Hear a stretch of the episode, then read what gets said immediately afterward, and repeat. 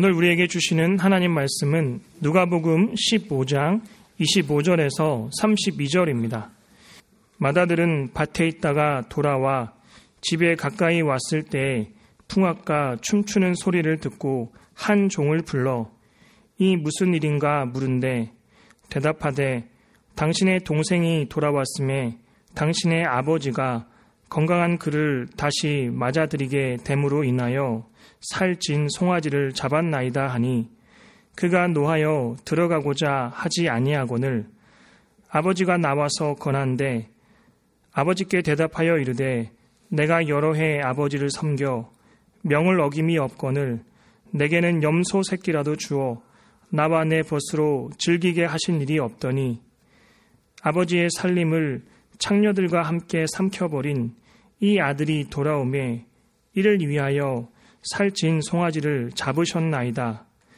아버지가 이르되 예 너는 항상 나와 함께 있으니 내 것이 다 내 것이로되 이 내 동생은 죽었다가 살아났으며 내가 잃었다가 얻었기로 우리가 즐거워하고 기뻐하는 것이 마땅하다 하니라. 아멘. 야곱에게는 아들 12명과 딸 1명이 있었습니다. 그러나 그 13명의 자녀가 모두 한 어머니에게서 태어난 것은 아니었습니다. 그들에게는 모두 4명의 어머니가 있었습니다. 그 자녀들 중에서 야곱은 11번째 아들인 요셉을 편애했습니다.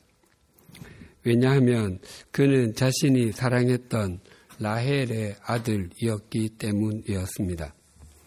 야곱은 외삼촌의 딸 라헬과 결혼하기 위해서 7년간 무보수로 섬겼는데 그 7년을 며칠처럼 여길 정도로 그를 사랑했습니다. 하지만 라헬은 오랫동안 아이를 낳지 못했습니다. 그러한 후에 낳은 아들이 요셉이었습니다. 그래서 요셉을 향한 야곱의 마음은 특별했습니다. 그래서 그에게 채색 옷을 입혀 주었습니다. 그것은 당시 귀족들이 입는 옷이었습니다. 성경에 이 옷을 입은 입었던 사람이 요셉 외에 또 한 사람이 더 있는데 그는 다윗의 딸이자 압살롬의 여동생인 다말 공주입니다. 그러니 야곱이 요셉을 얼마나 편애했는지 알 수 있습니다. 그러나 그 옷은 요셉이 형들로부터 미움을 받는 원인이 되었습니다. 그래서 형들은 자기를 찾아온 요셉의 채색 옷을 벗기고 그를 미디안 상인에게 팔아버렸습니다. 그리고 형들은 요셉의 옷에 염소 피를 묻힌 후에 아버지 야곱에게 가지고 가서 이렇게 말했습니다. 창세기 37장 32절입니다.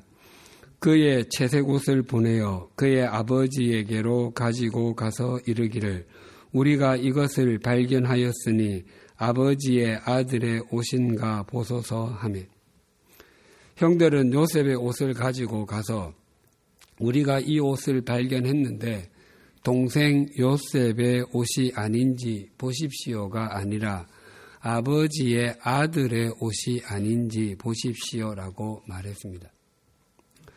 적어도 그들에게 요셉은 같은 집에서 살았고 같은 아버지를 두고 있었지만 형제, 즉 동생은 아니었던 것입니다.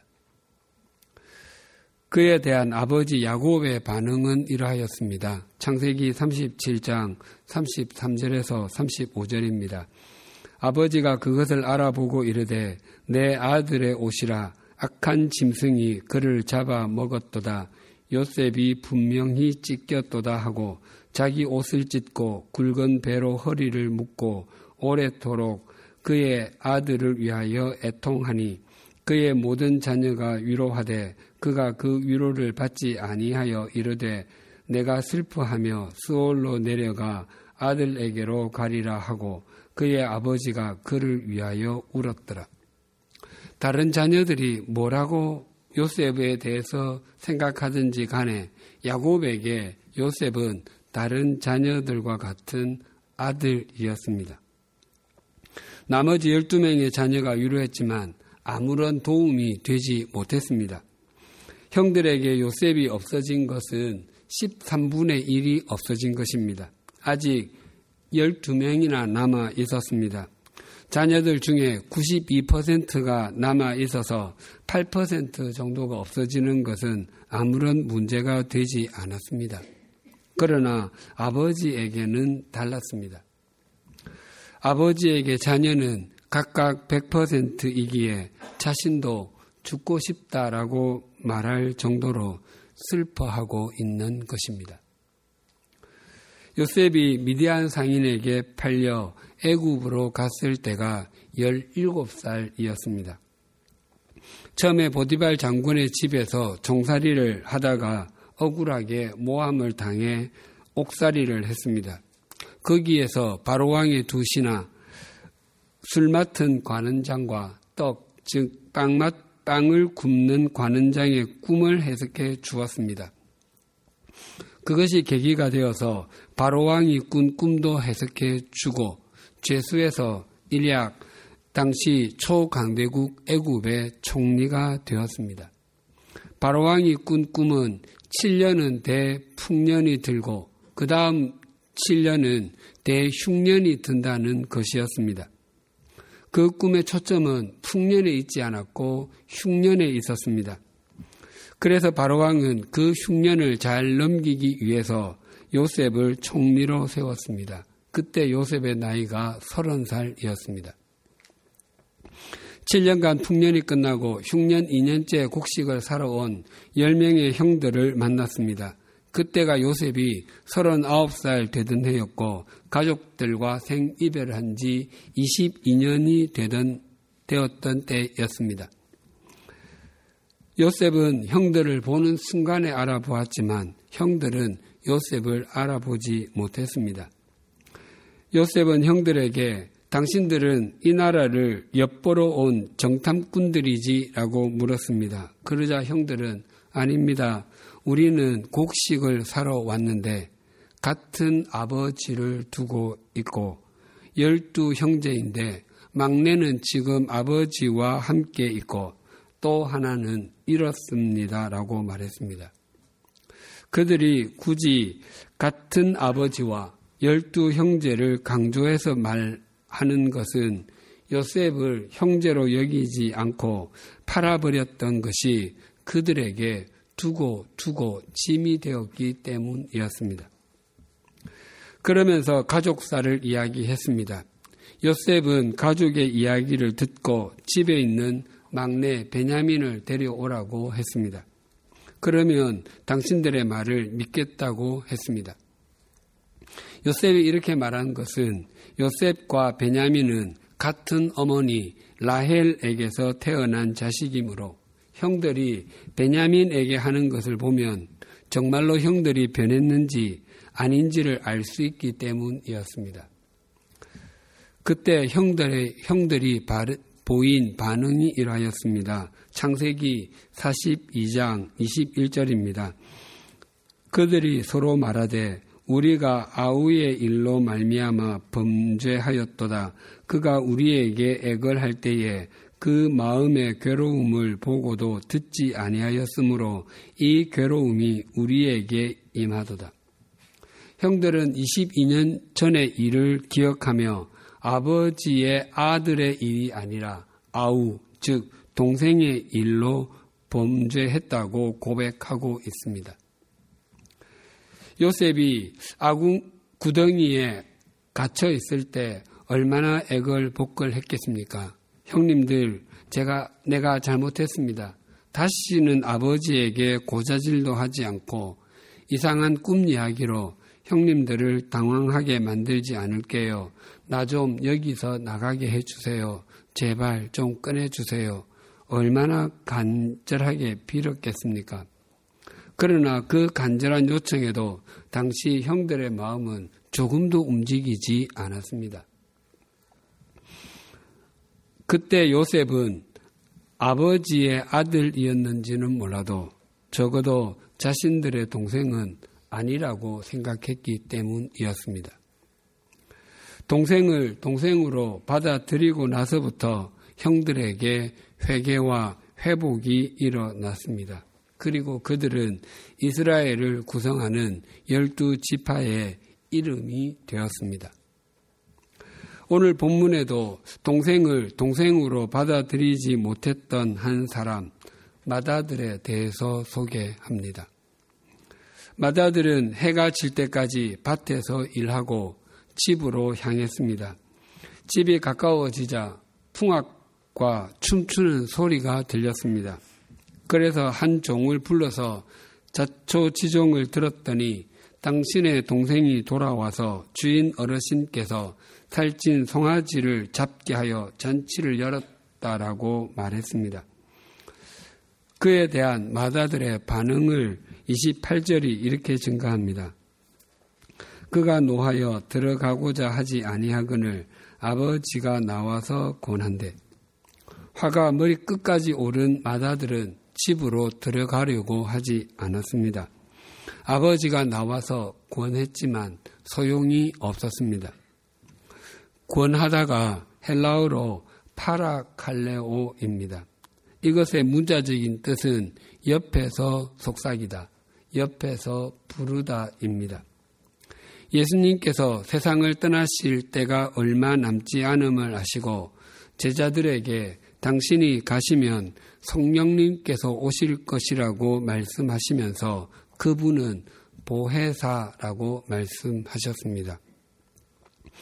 보혜사를 영어로 대문자를 써서 Helper, 돕는 분 또는 Counselor, 상담자라고 번역합니다. 그런데 헬라어로는 파라클레토스라고 합니다. 성령님은 우리 곁에서 속삭이시는 분이십니다. 권하다와 같은 의미입니다. 아버지는 마다들에게 성령님께서 우리에게 속삭이듯이 간곡하게 들어가자고 말했습니다. 그러나 마다들은 자신의 분노를 주체할 수 없는 상태에 있었기 때문에 아버지의 말씀이 들리지가 않았습니다. 그리고 아버지에게 이렇게 말했습니다. 29절이 이렇게 증가합니다. 아버지께 대답하여 이르되 내가 여러 해 아버지를 섬겨 명을 어김이 없거늘 내게는 염소 새끼라도 주어 나와 내 벗으로 즐기게 하신 일이 없더니 둘째 아들이 집으로 돌아가기를 결심하면서 나를 아버지의 아들이 아니라 품꾼의 하나로 봐 주십시오라고 말하겠다고 생각하고 갔습니다. 그러나 아버지는 종들로 하여금 아들에게 제일 좋은 옷을 입히고 손에 가락지를 끼우고 신을 신겨 주므로 아들을 아들 되게 했습니다. 이 사람은 내 아들이지 종과 같은 존재가 아니다라는 것을 다른 사람에게 선언한 것이었습니다. 반면에 마다들은 수년 동안 아버지를 섬겼다라고 불평했습니다. 섬기다라는 단어가 둘유어인데 종, 노예가 헬라어로 둘로스입니다. 그러니까 마다들의 불평은 품꾼으로 여겨달라고 한 둘째는 아들로 대해주고 생각해보니 마다들이 음, 자신이 바로 종과 같은 대접을 받았다는 것이었습니다. 이 29절에 내 또는 나라는 말이 네 번 나옵니다. 마다들의 불평은 자기 중심적인 생각에서 나온 것입니다. 자기가 훨씬 더 나은 대접을 받아야 하는데 그렇지 못한 것에 대한 분노입니다. 마다들의 말은 이렇게 이어집니다. 30절이 이러합니다. 아버지의 살림을 창녀들과 함께 삼켜버린 이 아들이 돌아오매 이를 위하여 살진 송아지를 잡으셨나이다. 전에도 말씀드린 적이 있는데 살림 비오스는 생명이라는 뜻입니다.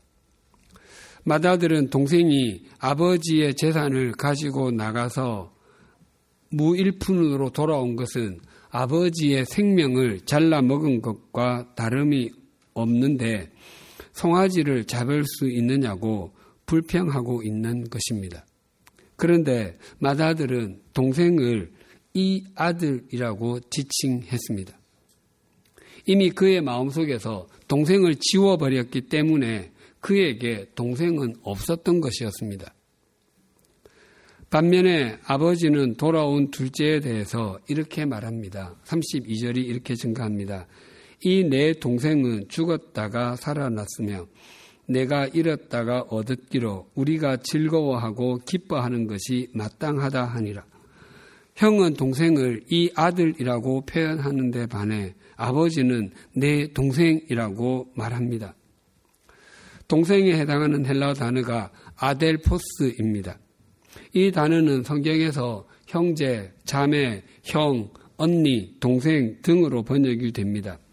그런데 이 단어는 자궁에서 나온 말입니다. 같은 자궁을 통해서 태어난 사람은 친형제, 자매가 됩니다. 누가복음 15장에 나오는 새 비유는 예수님께서 바리새인들과 서기관들에게 들려주신 이야기입니다. 집을 나갔다가 돌아온 둘째 아들이 세리들과 죄인들을 의미한다면 마다들은 바리새인들과 서기관들을 의미합니다. 다른 사람을 내 형제, 내 자매로 받아들이는 힘은 우리 속에는 없습니다. 우리 모두가 진리와 생명, 긍휼의 하나님이라는 자궁에서 태어났다는 것을 바르게 인식할 때 나와 다른 사람들을 내 형제로, 내 자매로 수용할 수 있습니다. 그렇지 못할 때에는 다른 사람들은 언제나 시기와 질투, 경쟁과 증오의 대상이 됩니다. 형들이 요셉을 미워했던 것은 표면적으로는 아버지가 그에게 입혀준 채색옷과 그가 꾼 꿈 때문이었지만 내면적으로는 자신들이 태어난 자궁과 다른 곳에서 태어났다고 생각했기 때문이었습니다. 그래서 요셉이 아버지의 아들이었는지는 몰라도 자신들의 동생이라고는 생각하지 않았던 것이었습니다. 돌아온 동생을 위해서 살진 송아지를 잡고 잔치를 열어준 것에 대해서 불평하는 마다들의 말에 아버지는 동의하지 않고 그 역시 동생을 따뜻하게 맞아들여야 하는 이유를 31절에서 이렇게 밝히고 있습니다. 아버지가 이르되 예 너는 항상 나와 함께 있으니 내 것이 다 내 것이로되 아버지는 두 가지의 이유를 들었습니다. 첫째는 내가 늘 너와 함께 있다는 것이고 둘째는 내 것이 다 네 것이다 때문이라고 합니다. 우리 그리스도인들이 누리는 가장 큰 복은 하나님께서 우리와 동행해 주신다는 것입니다. 하나님과 교제하며 사는 것보다 더 큰 은총이 없습니다. 그럼에도 불구하고 많은 그리스도인들이 하나님보다 하나님께서 주시는 것에 관심이 더 많습니다. 하나님께 무엇을 더 받을수록 또 눈에 보이는 기도의 응답이 많을수록 하나님께 더 많은 사랑을 받는 것이라고 오해를 하곤 합니다. 자녀가 자라서 결혼할 때가 되었다고 가정해 보십시다. 자녀로부터 어떤 말을 듣는 것이 부모로서 가장 행복하겠습니까? 그것은 두말할 필요도 없이 아버지, 어머니, 아버지, 제게 두 분과 같은 부모님 슬하에서 자라게 해주신 것 감사합니다. 때로는 가난한 집안 살림으로 인해서 마음이 눌릴 때도 있었고 아르바이트와 공부를 병행해야 해서 몸이 힘든 힘들 때도 있었지만 부모님과 같이 신앙적이고 인격적인 분의 자녀로 살았다는 것이 제가 가진 가장 큰 복이었습니다. 저도 부모님과 같은 좋은 아버지, 어머니가 되겠습니다. 이 말보다 부모를 더 행복하게 하는 것이 있겠습니까? 그런데 만약 자녀가 어머니, 아버지, 제가 초등학교 다닐 때 좋은 신발, 좋은 옷 사 입혀 주셔서 기죽지 않게 해 주셔서 감사합니다. 또 중고등학교 다닐 때 최신형 스마트폰과 여러 스마트 기계를 사 주셔서 친구들에게 자랑할 수 있게 해 주시고 값비싼 학원에 다니게 해 주셔서 감사합니다. 그리고 대학에 다닐 때는 어학연수도 다녀올 수 있게 해 주시고 많은 용돈을 주셔서 자유롭게 살게 해 주셔서 감사합니다. 그러나 저를 인격적으로 대하지 않으셨고 늘 바쁘셔서 저와 함께한 시간은 없었네요. 저도 나중에 자식들에게 빚을 내어서라도 그렇게 하겠습니다. 이런 말을 듣는다면 참 절망스러울 것입니다. 마다들은 아버지와 함께 있는 것이 얼마나 큰 복이었는지 몰랐던 것이었습니다. 그것만 해도 동생을 따뜻하게 맞을 충분한 이유가 되었습니다. 그가 동생을 따뜻하게 맞이해야 하는 더 중요한 이유는 아버지가 말한 두 번째 말씀, 내 것이 다 네 것이다 라는 말 때문입니다. 사실 둘째 아들이 집을 나갈 때 유산을 둘째만 받은 것이 아니라 맏아들도 함께 받았습니다. 15장 12절이 이러합니다. 그 둘째가 아버지에게 말하되 아버지여 재산 중에서 내게 돌아올 분깃을 내게 주소서 하는지라 아버지가 그 살림을 각각 나누어 주었더니 아버지는 두 아들에게 그들의 분량을 각각 나누어 주었습니다. 맏아들도 자신이 살아갈 수 있도록 아버지로부터 유산을 받았습니다. 우리 모두가 하나님으로부터 은총을 받지 않은 사람은 아무도 없습니다. 그 은총으로 인해서 우리는 이 땅을 살아갈 힘을 얻습니다. 그런데 많은 그리스도인들이 자신은 받지 않았다고 생각합니다. 그 생각 때문에 다른 사람이 하나님으로부터 은총을 얻었다라고 생각되면 시기하고 질투합니다. 그리고 내 것이 다 네 것이다라는 말은 너는 나의 유업을 이을 사람이다라는 뜻입니다. 즉, 두 아들에 대해서 아버지가 기대하는 수준이 다릅니다. 둘째가 집을 나가 있을 때 그에게 기대하는 것은 제발 돌아만 와다오입니다. 하지만 맏아들에게 기대하는 것은 내 기업을 이어라입니다. 어떤 가정에 고등학교에 다니는 두 아들이 있다고 가정해 보십시다.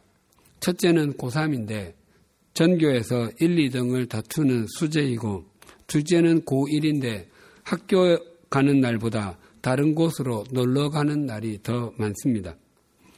부모가 둘째에 대해서 늘 걱정하는 것은 이 녀석이 고등학교를 고등학교는 졸업해야 직장에 다니면서 자기 밥벌이라도 할 텐데입니다.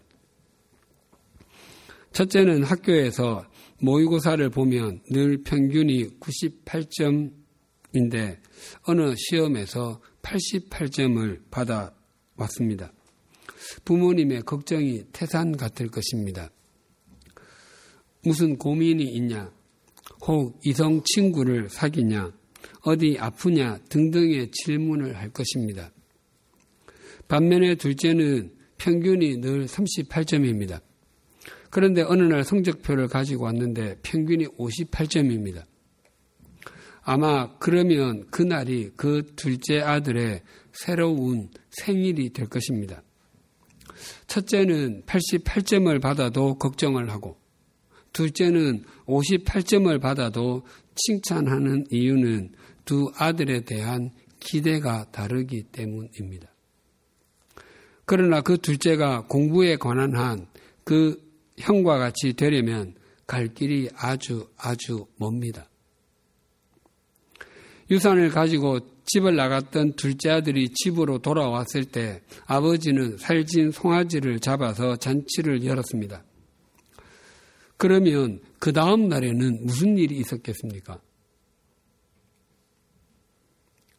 그 다음 날에도 또 그 다음 날에도 아버지가 살진 송아지를 잡아서 잔치를 열었겠습니까? 그런 일은 없었을 것입니다. 그 다음 날부터 둘째, 둘째 아들은 아버지의 집에서 아버지의 아들답게 살아야 합니다.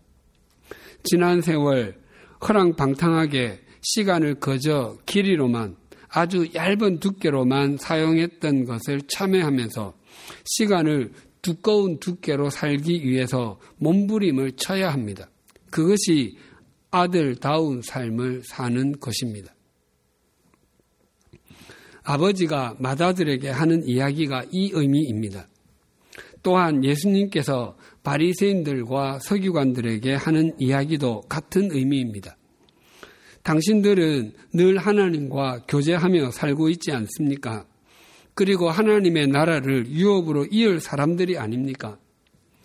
둘째 아들은 또 세리와 죄인들은 이제 하나님 안으로 들어와서 처음부터 시작해야 되는데 그것을 어떻게 못마땅하게 여긴다는 말입니까? 영혼의 시각에서 이 사람들을 바라보고 기뻐하는 것이 마땅하지 않겠습니까? 라고 말씀하시는 것입니다. 과거에 한국 교회에 간증 집회가 유행했었습니다. 특히 하나님 없이 살았던 유명한 연예인 간증이나 다른 종교인이나 무속인이었던 사람의 회심 간증, 심지어 조직 폭력배와 같이 험한 인생을 살았던 사람들의 간증이 참 많았습니다. 그런 분들의 간증을 들으면 공통적으로 두 가지의 생각이 들곤 했습니다. 하나는 하나님의 역사하심은 참 오묘하다는 것입니다. 그런 분들이 예수님을 믿는다는 것이 잘 상상이 되지 않는데 하나님의 생각은 사람의 생각과 다르고 하나님의 길은 사람의 길과 달라서 하나님의 생각과 하나님의 길은 사람의 생각과 길보다 높다는 것을 인정하지 않을 수 없었습니다. 또 하나는 이제부터 저분이 이전의 세속적인 가치관과 세상의 옷을 벗고 영원한 가치관과 그리스도로 옷을 입는 삶을 살기 위해서 얼마나 치열하게 싸워야 할까? 또 얼마나 오래 걸릴까 하는 생각이었습니다. 그런 분들이 이전의 가치관에서 벗어나려면 다른 일반인들보다 훨씬 더 많이 자기 부인을 하여야 할 것입니다. 하나님께서 애굽에서 400년 동안 종살이 하던 이스라엘 자손들을 하나님의 백성으로 삼아 주시고 출애굽하게 해 주셨습니다. 그들이 출애굽함으로써 노예의 신분에서 벗어나 자유인이 되었습니다. 하나님께서 하나님께서는 그들이 가나안 땅까지 가서 거기서 하나님의 백성답게 살기를 원하셨습니다. 그러나 그들은 광야를 지나는 과정이 쉽지 않았기 때문에 하나님을 원망하고 불평하다가 거기서 다 죽음을 맞이하고 말았습니다. 성인으로 출애굽한 사람 가운데 가나안 땅까지 들어간 사람은 요수아와 갈렙 두 사람밖에 없었습니다. 모든 그리스도인이 그러합니다. 하나님께로 돌아와 주님을 믿게 되는 것, 또 둘째 아들이 허랑방탕하게 인생을 살다가 아버지의 집으로 돌아온 것은 끝이 아니라 새로운 시작입니다. 하나님께서는 우리 각자 각자를 우리의 애굽에서 불러내셨습니다. 하나님의 은혜와 하나님의 능력으로 하여 능력으로 우리로 하여금 우리의 홍해를 건너게 하셨다면 이제부터는 하나님의 은총을 더입어 가난 땅까지 가서 거기서 하나님의 백성답게 사는 것이 우리의 의무입니다. 그 부르심의 목적지로 가는 길이 힘들다고 중간에 서서 안주하고 있을 수는 없습니다. 그런데 그 과정이 힘들다고 많은 그리스도인이 그리스도인다운 삶을 살려고 하지 않고 있습니다. 어떤 사람은 홍해 해변에서 홍해 수산이라고 하는 어물전을 차려놓고 거기서 돈 벌며 편하게 살고 싶다고 말하고 어떤 사람은 광야 입구에 만나 분식집을 차려놓고 있고 또 어떤 사람은 광야 한가운데 메추라기 포장마차를 열고서 거기에 머물고 있습니다. 뿐만 아니라 또 어떤 사람은 주식회사 반석 생수 회사를 차려놓고 있습니다. 그러고는 얼마의 이윤을 남겼는지로 하나님의 사랑을 많이 받는다고 목소리를 높이고 있습니다. 가야 할 목적지는 가나안인데도 말입니다. 제가 어린 시절에 약 20년 정도를 바다 가까이에서 살았습니다.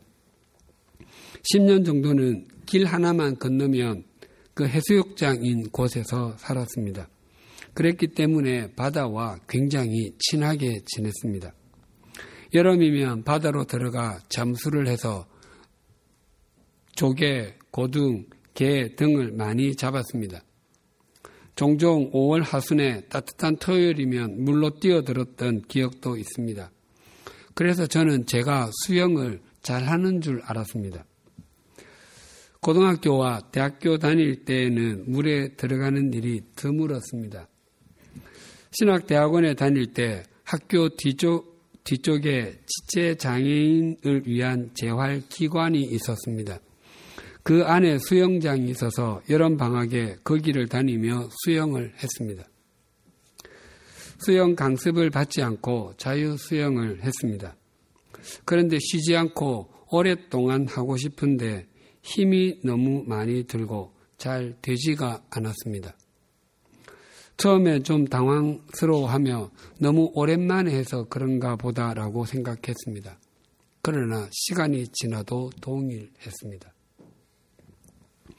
신학대학원을 졸업하고 섬기던 교회 근처에 수영장이 있어서 쉬는 날에 가서 수영을 했는데 거기에서도 마찬가지였습니다. 그때가 갓 서른 살이 지났을 때임에도 25m짜리 풀을 두 번만 왔다 갔다 해도 숨이 넘어갈 것만 같았습니다. 저보다 스무 살, 서른 살이 많은 분들, 분들은 스무 번도 넘게 왔다 갔다 하는데도 말입니다. 그러다가 스위스 제네바로 사역을 떠나기 전에 시간이 나기도 하고 또 건강한 모습으로 가야 되겠다고 생각해서 4개월 동안 월요일에서 금요일까지 1시간씩 수영 강습을 받았습니다. 수영 강사는 제게 수영을 할 줄 아느냐 묻지 않고 조그만 유아용 풀에서 다리를 차는 연습부터 시켰습니다. 처음에는 굉장히 창피했습니다. 내가 바다의 사나이인데 라는 생각도 들었고, 내가 수영을 할 줄 모르는 것도 아닌데 라는 생각도 들었습니다. 하지만 아무 말 하지 않고 시키는 대로 했습니다. 첫째 딸은 초급자 반에 있었습니다. 그 다음 딸이 되니까 중급자 반으로 가라고 했습니다. 그리고 세 번째 달 중간쯤 되었을 때 상급자 반으로 가는 것이 좋겠다라고 했습니다.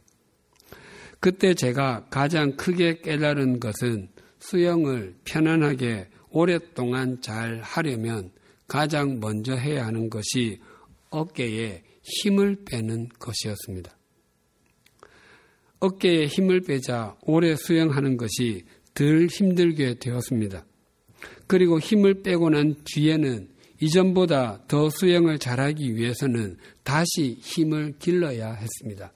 하지만 그 힘은 이전에 뺀 힘과는 전혀 다른 힘이었습니다. 만약 제가 그때부터 힘을 빼고 힘을 기르는 방법을 제대로 배우지 않았다면 지금도 여전히 저는 나는 바다의 사나이야 라고 말할지 몰라도 실제로는 수영을 할 줄 모르는 상태로 남아 있었을 것입니다. 믿음의 성장과 성숙의 바른 길은 자기 자신이나 자신이 가진 것을 힘으로 삼으려는 마음을 버리는 것과 세속적인 가치관이 주는 힘을 빼는 데서부터 시작됩니다. 그리고 오직 여호와 하나님을 자신의 힘으로 삼으면 믿음은 더욱 깊어지고 넓어지며 높아지게 됩니다. 하나님께서 우리를 부르심은 단지 아버지의 집으로 돌아오는 것만이 아니라 하나님의 유업을 이을 사람으로 성숙해 가게 하기 위함입니다. 또 새로운 한 해를 맞아서 하나님께서 우리에게 세워주신 삶의 자리에서 하나님의 나라를 유업으로 이어갈 사람답게 사는 그리스도인들이 되십시다. 그때 우리는 우리의 가정과 우리의 일터를 새롭게 하며 불신의 대상으로 전락한 한국 교회를 회복시키며 갈등이 가득한 우리 사회를 맑히고 밝히는 하나님의 자녀로 살 수 있게 될 것입니다. 자기 자신이나 자신이 가진 것 또한 세속적인 가치관을 자기 힘으로 삼으면 실은 그는 아무런 힘을 갖지 못한 사람과 같을 것이지만 비록 자신이 작고 연약하게 여겨질지라도 또 세상에서 가진 것이 아무것도 없다 할지라도 여호와 하나님을 자신의 힘으로 삼으면 그는 실은 모든 힘을 가진 사람과 같습니다. 오직 영원하신 하나님만이 모든 것을 새롭게 하시는 근원이 되시기 때문입니다. 그 하나님과 동행하시는 한 주간이 되시기를 축복합니다. 기도드리시겠습니다. 하나님 아버지, 마다들이 아버지와 동생에 대해서 분노했던 것은 아버지가 자신에게 기대하는 것이 무엇인지를 몰랐기 때문이었던 것을 말씀을 통해서 깨달았습니다. 아버지는 마다들을 유업을 이을 상속자로 생각하고 있었던 반면에 그는 그저 눈에 보이는 재산을 가지고 아버지를 오해하고 있었기 때문이었습니다. 때때로 우리도 이런 오해와 착각을 하곤 합니다. 하나님께서 우리에게 기대하시는 것은 외면한 채 눈에 보이는 것만으로 모든 것을 판단합니다. 나 자신의 신앙이 오래될수록 또 더 깊은 신앙으로 가고 있다고 생각될수록 더 많은 사람을 품게 하시며 하나님께서 다른 사람들에게 베풀어 주시는 은총이 우리에게도 기쁨이 되게 하여 주시옵소서. 우리의 삶이 둘째 아들과 같다면 그 삶을 청산하고 하나님께로 돌아가는 용기를 주시고 또 우리의 현재가 마다들과 같다면 생각을 바꾸고 바르게 분별하여서 하나님의 시선으로 자신을 바라보게 하여 주시옵소서. 무엇보다도 하나님께서 우리를 하나님의 유업을 이을 약속의 자녀로 부르셨음을 잊지 않게 하시고 언제나 자기 자신이나 세상을 자신의 힘으로 삼지 않고 오직 여호와 하나님을 자신의 힘으로 삼아 하나님과 늘 동행하게 하여 주시옵소서 예수님의 이름으로 기도드립니다. 아멘.